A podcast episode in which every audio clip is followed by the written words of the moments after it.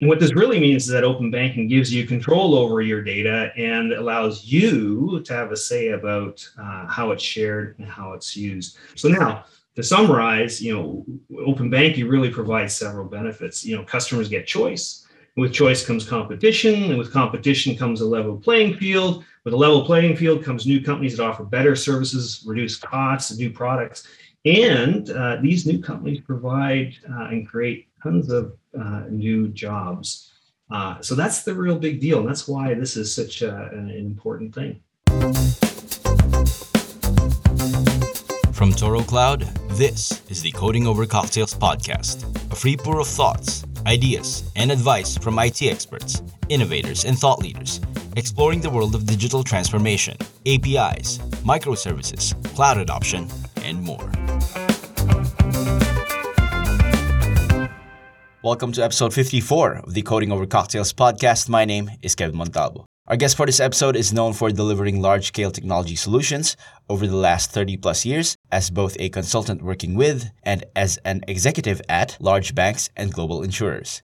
He has implemented A P Is, microservices, A I, machine learning, and payment solutions to help financial services firms accelerate their journey towards open banking, open payments, and the digital ecosystem.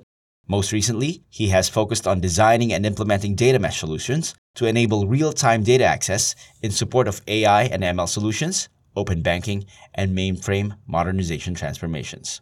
Our guest for today is Eric Broda. Hi, Eric. Welcome to the show. Hey, Kevin. Thanks for having me. All right. So before we dive into the details of what's driving open banking in Canada, can you shed some light on what open banking is and how it's bringing more innovation to the banking industry? Sure, sure. I think first off, uh, I think everybody knows we all buy stuff. Uh, mm-hmm. And I think everybody or most folks have a bank account or a credit card. And some of us e- even trade stocks. Uh, in, in each case, what we have is banks uh, help us do this. And, and today, uh, for this service, uh, we let banks own and control our financial data. So simply put, uh, they're the only player that can decide, you know, what to do with their data, who can use it, and who can share it. So, so is this a big deal? Uh, I, I think it is. And, and I think the U K open banking regime, they published a report recently saying that uh, prior to open banking, they found several things: poor service and little competition. And with little competition, little choice, and with little choice, there's no innovation. So pretty stark situation. And that's why they, they introduced open banking. So I'll talk a little bit about open banking in the U K, primarily because it's it's one of the first and probably the most well-known examples. But open banking in the U K specifically addressed uh, these issues. Uh, it provides a framework when consumers and business can authorize uh, third-party financial service providers to access their, their, their financial data. Um, and what this really means is that open banking gives you control over your data and allows you to have a say about uh, how it's shared and how it's used. So, for example, um, you can go to a third-party investments fintech, for example. In Canada, there's there's a bunch of them that are premier at this point. Um, you can use them to access your account and provide better financial management services than your current bank. Or maybe you're a small business and you don't like uh, the cash management services that your current bank is, is providing. You can go to uh, a fintech uh, or even a large player like Intuit with open banking and sign up for better cash management services. And this is really just a small sampling of the capability. If you look at the U K environment, you can see there's really a huge change in the competitive landscape. So now, to summarize, you know, open banking really provides several benefits. You know, customers get choice. With choice comes competition, and with competition comes a level playing field. With a level playing field comes new companies that offer better services, reduce costs, new products. And uh, these new companies provide uh, and create tons of uh, new jobs. Uh, so that's the real big deal. And that's why this is such a, an important thing. Yeah, that sounds great. And this trend towards open banking is now gaining global traction, obviously. So can you explain to us how it evolved from a European regulatory model to something that is now seeing international adoption? Yeah, sure, sure. Uh, modern uh, open banking, I would say, probably started with P S D two, which is the mm-hmm. Payment Service Directive, the second uh, iteration out of the European Union in twenty eighteen. Now, the goal, goal of P S D two was really to offer customers choice regarding banking providers, and as I mentioned earlier, was that choice, competition, innovation, better services, et cetera. Um, that that was kind of the starting point, but the U K quickly uh, extended this beyond beyond the payment origins origins and went into broader financial data and account sharing. Um, and then Australia went even further and, and used open banking as the, the first or the vanguard of an open industry approach, which is expected to lead to things like open telecom and, uh, and open energy. So, so you can definitely see that there's, there's uh, some pretty significant momentum. Now, the thing that's interesting about each of these approaches is that they're all relatively, I would call them, um, they, they were established as a result of a regulatory imperative. Um, now, other regions, uh, such as the U S, probably most notably, they're, they're taking a little different approach. They're taking a much more laissez-faire approach, allowing the market to, to determine the best approach.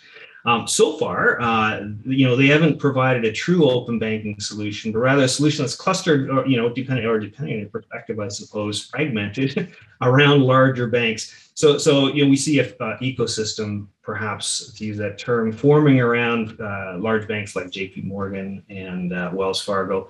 You know, simply put, I'd say that the jury is still out uh, on which approach is better in the long term, but but obviously the regulatory approach has definitely produced some some clear. Uh, early stage uh, wins. So uh, you're a very active writer. You've written quite a bunch of articles on your Medium account, and you have previously written about how open banking solves a number of issues, uh, including screen scraping. So what is this, and how does open banking prevent it? So screen scraping is is really where uh, uh, uh, technology actually looks at websites and then parses those websites, trying to look for key information. Uh, and they use that uh, to, to provide uh, banking services. So, so they don't actually integrate with your bank. They take the bank's website, parse it, and try and uh, provide some services that mimic what the bank does. The problem with that is uh, in order to do it, you have to actually share some pretty confidential information, your username and your password. You have to share those with third parties. Um, now, now, you know, if you think about that, that's a pretty big deal. Uh, first off, you know, you, your username and password that provides access to all of your financial data uh, and allows folks to actually do stuff with that financial data, stored at a third party. And if you look at all you have to do is take a look at the newspaper. You saw Capital One a few years ago, but in Canada, even Desjardins, uh, an ins- uh, banking provider in Canada, had uh, had da- uh, data leakage. Um, so really, my, my first comment would be that it's probably the wrong place to store sensitive data, and it requires especially a lot more due diligence. Now, that's not to say that third parties don't do, do, do, do the due diligence, but it's a lot of work, and uh, if every single party has to do that due diligence, it's really going to slow, not just, you know, aside from the security issues, it's going to slow the adoption of, of uh, this type of capability. So that's kind of kind of the first thing.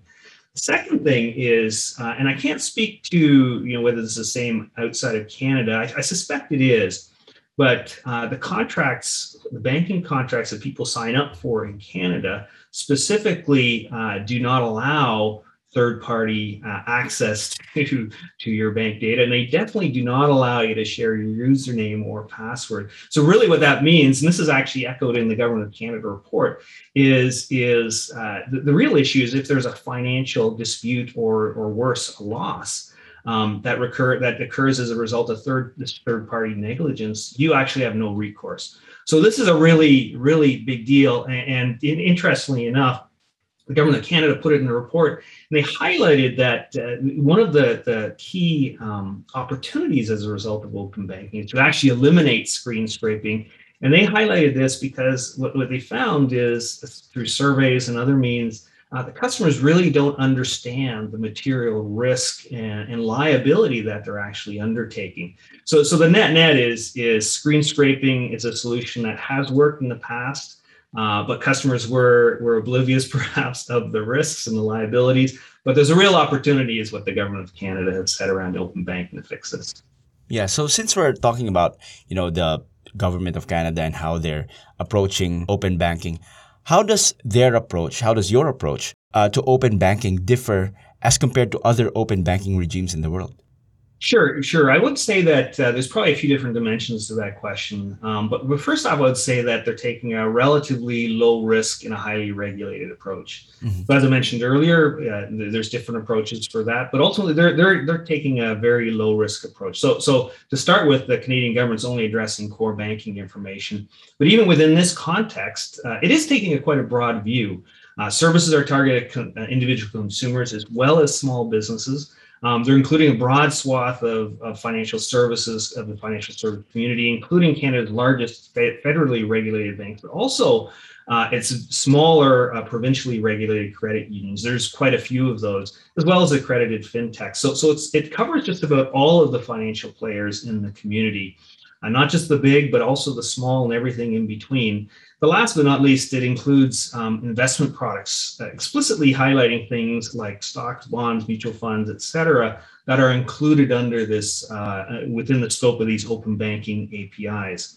Um, so I, I think that's kind of interesting. The next part I would say is that from a, a, a scope perspective, Canada, I mentioned earlier, it's low risk. Um, and in some ways, I think maybe they, they uh, it's appropriately cautious. So if you think about Australia, they have what I would characterize or call as an open industry approach, um, where where they're, you know, they're thinking about open, you know, they're going to do open banking, then they're going to go and do open telecom and apply the same principles to open energy and a few others. There's nothing like that on the agenda for Canada. Uh, and I think maybe that's a good thing. Uh, maybe we ought to be tackling open banking before we start to go into other industries. But, you know, I, I don't want to critique the Australians. Uh, kudos to them for, for going big. Um, uh, but that's not the approach Canada is taking. The, the only other thing I would say is, is perhaps there's one area where Canada is a little too cautious, and that's around payments. So payments is a pretty well-established place, uh, domain. Uh, it's been open payments is is working quite well in the, the U K and in the E U. Uh, so, so because of Canada's caution, we're not including payments within the open banking um, remit, uh, which really means we're going to be late to open payments and, and some of the innovations around request to pay that you see in the uh, U K and E U market. So, so again, just to summarize, some some uh, little low risk, perhaps uh, some caution, warranted caution, and then perhaps, you know, some areas where they could uh, go a little bit bigger. All right, so let's dive into the technology aspect of this space. Obviously, there's a lot of technology going on behind open banking, and I'm very curious, what role do A P Is play in enabling open banking? Sure. Uh, well, most of the readers probably know what, or listeners rather, probably know what A P Is are, but mm-hmm. but I'll kind of summarize it and simplify it. They, they provide the language and grammar by which apps, systems, applications talk to each other.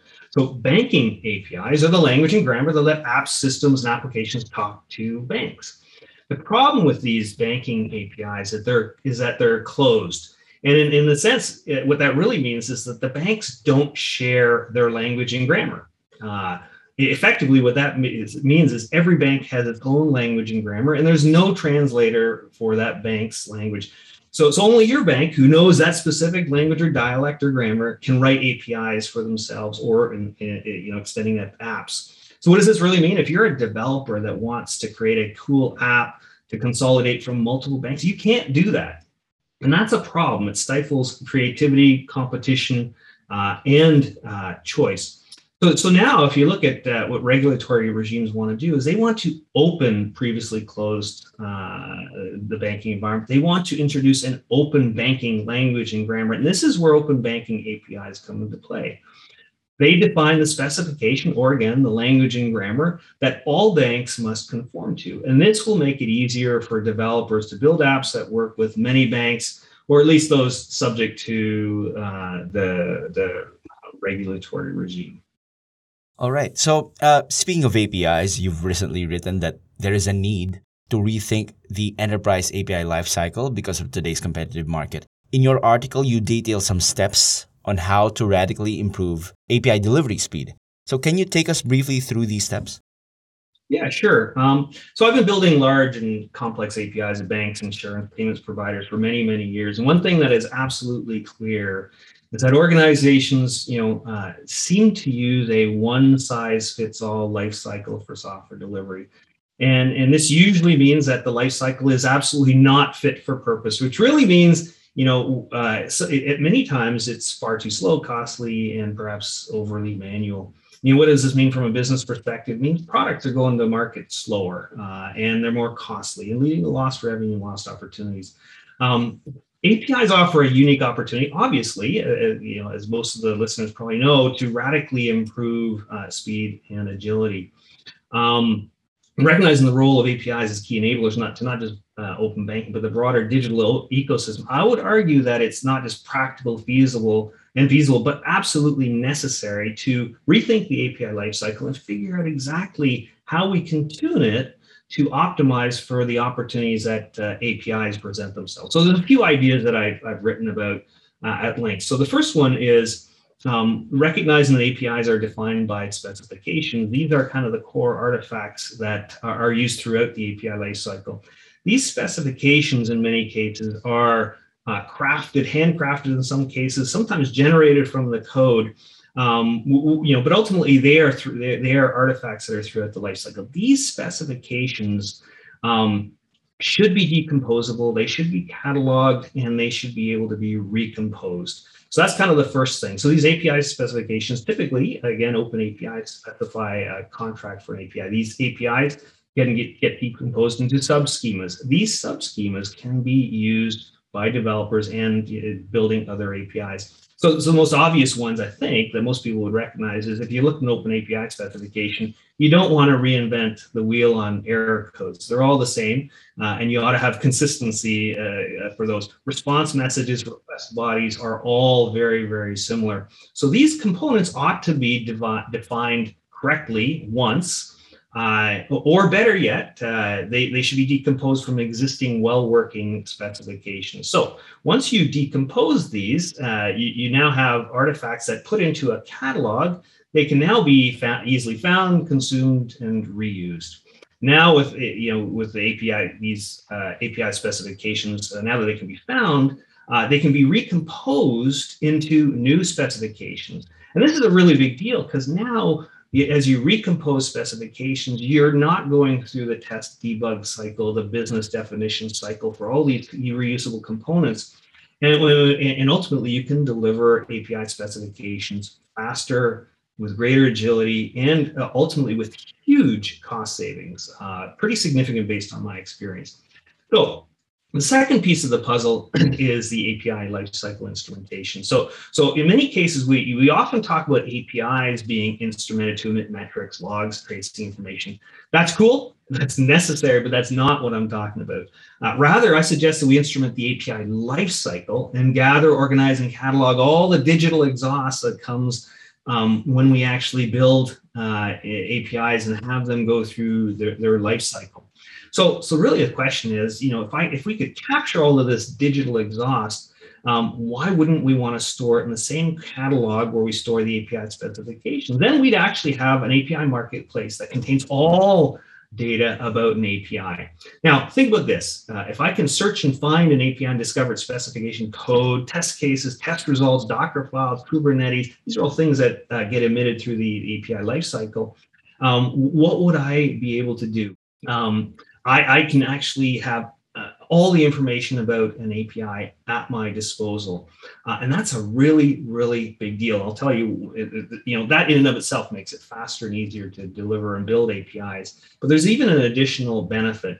Uh, and, and it really leads to, uh, you know, what's traditionally called A P I governance. I really don't actually like that phrase. I like the phrase A P I certification, you know, for, for a bunch of different reasons. First off, uh, I have never found a developer that that enjoys the governance process in any organization. Even in the most advanced shops, uh, you know, I still see physical or perhaps virtual today governance meetings that to, to determine if an A P I is ready to move from, say, development to testing or from testing to production. Um, so, so ultimately what we ended up having is, is pretty well-intentioned and, and smart people reviewing artifacts and probably offering some high-level questions, but in the span of a single meeting, most of this dialogue is superficial and complete, and it's largely based on opinion rather than fact, and ultimately doesn't add uh, a lot of value. In fact, even in the best cases where I've seen A P I governance, governance in general, perhaps, um, where it actually works, it, it, only in the best cases, it actually catches gross negligence or oversight. So, so I'd like to offer a different scenario for, for that. Um, and it's really enabled by the previous two points that I mentioned. So again, let's assume we have the A P I marketplace populated by all necessary artifacts. Now, what would we, uh, what if we provided machine readable checklists? So it's a really simple, perhaps a JSON file that defines what A P I life cycles are required at what stage and what constitutes a pass for governance purpose for each stage of the A P I life cycle. With a little bit of automation, I'm not talking about a lot because I've done this before. Uh, each item in the checklist can be interrogated, assessed, and offered a pass or fail grade and registered again in the A P I marketplace's catalog. Um, and now, what if this governance status was available and current at any one point in time? Now, governance meetings um, can be fact-based. When you go to the governance meeting, everybody looks at the, the A P I marketplace, looks at the A P I, looks at its governance checklist, and they can actually see all the information available all in one place. Now, at least they can make fact-based decisions. Now, interestingly enough, what I've seen uh, is for at least the early stages of the life cycle, uh, once this once this data A P I lifecycle um, information is in the catalog and becomes trusted, then even the governance meetings, the A P I governance meetings, the ones that everybody hates, uh, can start to be eliminated, uh, and A P I governance even can be automated. Now, I've never seen anybody actually go, there's always, in my, at least the clients that I've worked with, there's always been a point where they, they, they want to have that gut feel before something goes into production. But what I have seen is in many organizations, they can get rid of you know, many of the, the, the governance meetings and automate those um, uh, with, with this approach.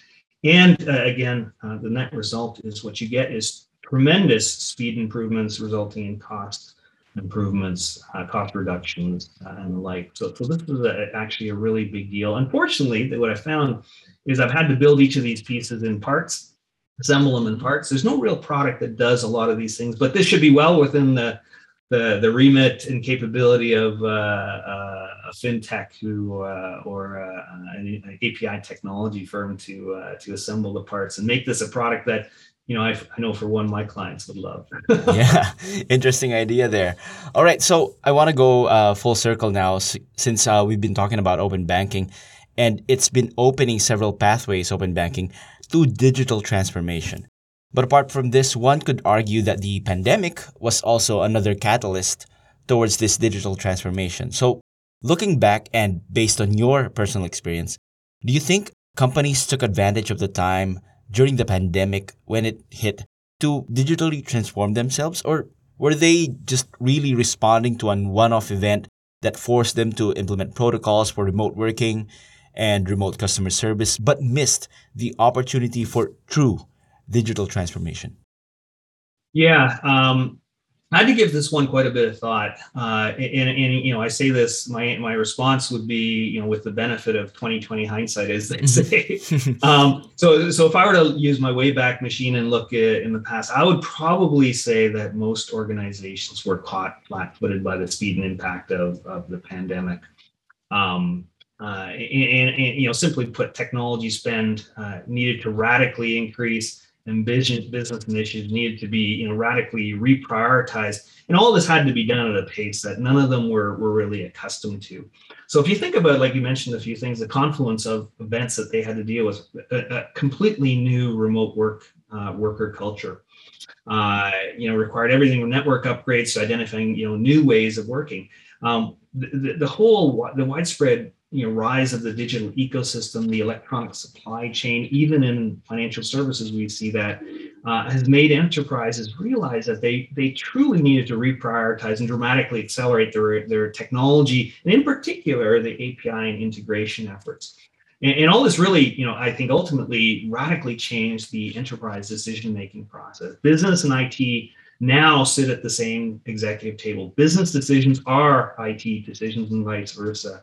And I see the executive team, you know, now they're starting to realize that they, they really need to have some serious technical chops. Now, the nice thing about this is I think this is a, a lasting result, and I think we're going to have, see this, this mode of operation uh, going forward. All right. Can you, I know you um, work for a confidential company, but uh, do you have like some somewhere in your mind um, an organization that, you know, embodied this true digital transformation?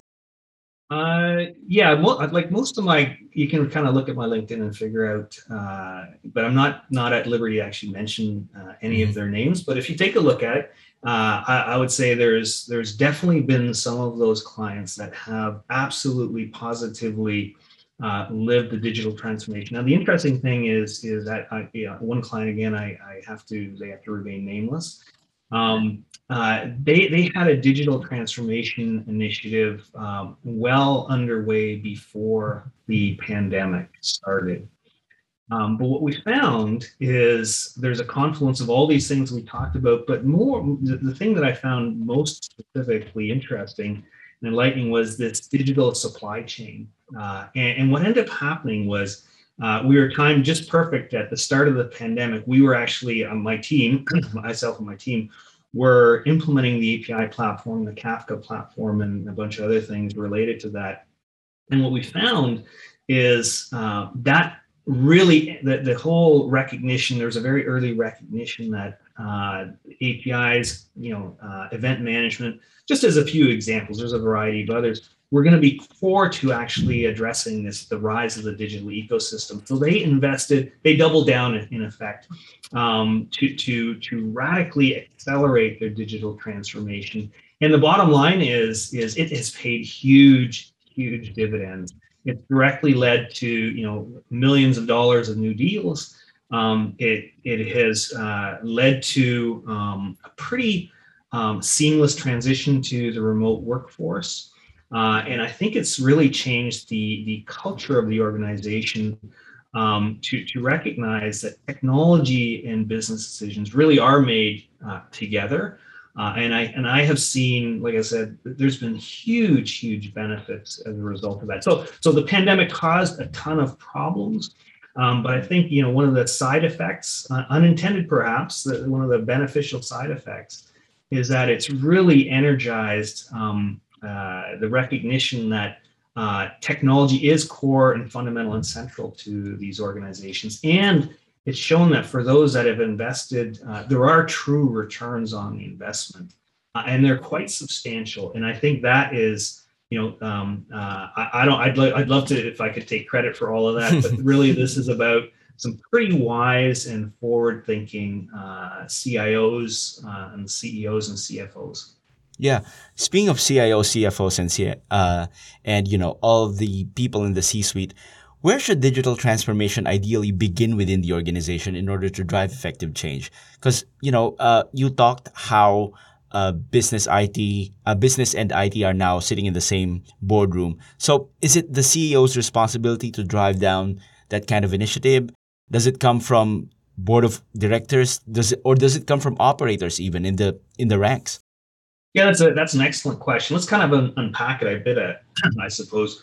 First off, I, I kind of mentioned earlier, but you know, in every industry of all sizes, you know, every enterprise is a digital enterprise. They participate in a, you know, an increasingly digital ecosystem. I think, you know, and I think most most industries are starting, most firms are starting to realize that. And I think, you know, you've even seen research from uh, great firms like McKinsey that have shown that firms that aggressively digitize are, are you know, are far ahead of their their industry competition. Um, now, if you look at the largest, even the largest companies on earth, Apple, Microsoft, they're all digital. And, and in fact, if you look at just the, you know, the car that I, I drive or, or other folks drive, that car, most people don't realize it has more software in it than, than you know, some banks. Um, you, we have more power in our phones than data centers did a few days, at least when I started my career uh, a few decades ago. Um, So really what this means is that, you know, digital transformation or the act of becoming more digital is now a fundamental enabler of success. And as such, it needs to become part of a firm's D N A. So, so now the last thing I'd mentioned before I answer your question, you know, as context, digital transformation is not a quick endeavor. Uh, it takes years, a huge amount of willpower and a huge amount of funding. So, you know, it, with so much riding on becoming digital, Um, and, and, you know, the, the heavy boulders that you have to actually move, there's really only one place where this can be organized and led, and that is the C E O, this, the chief executive officer.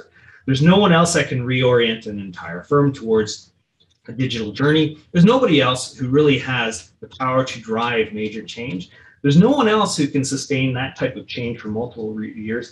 And since the, the C E O reports to the board, she will need to convince the board and secure the necessary funding for a change of this magnitude. So the simple answer is yeah, that a, a, dig, a true digital transformation is driven by the C E O. But um, while the, the drive, the vision comes from the C E O, uh, you know, there's a number of partners that need to play a significant role to make this happen. C F O needs to understand why this is important, provide the funding, if you will. The C I O needs to be able to mobilize the technology resources to implement that vision. And there's a variety of other partners that need to participate, but at the end of the day, it, it really comes from uh, the C E O. Eric, you're at the thick of change uh, within organizations and even through open banking over there in Canada. How much of a cultural change is digital transformation?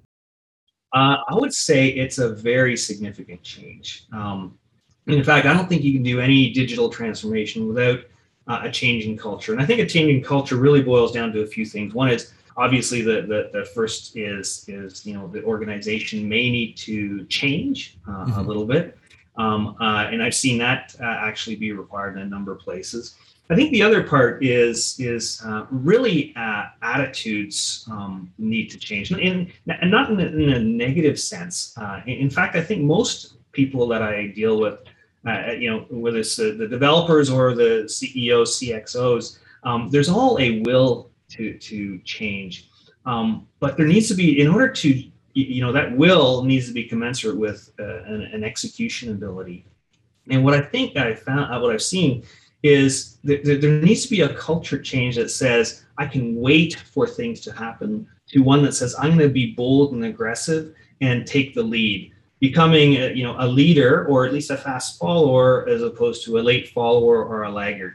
Uh, and that's the, the, the true cultural change that needs to take place. I think, you know, that leads to a bunch of other things, embracing, you know, Uh, and I know a lot of folks uh, are moving towards, you know, the agile uh, delivery model. There's still a lot of big firms that are, in, in, you know, stuck in the, the waterfall model. Sometimes that's appropriate, but ultimately, even the way we do I T uh, needs to transform from something that uh, is, you know, relatively slow, stable, to something that is a little bit more agile.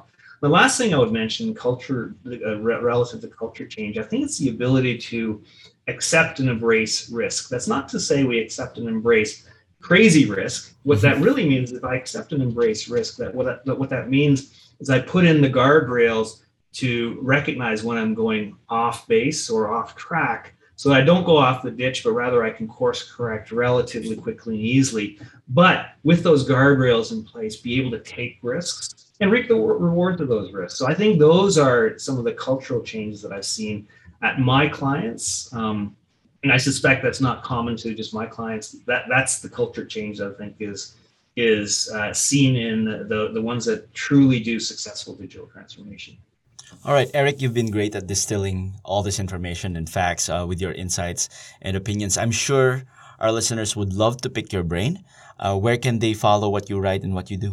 Sure, uh, I'm active on medium dot com, so just do a quick search on Eric Broda.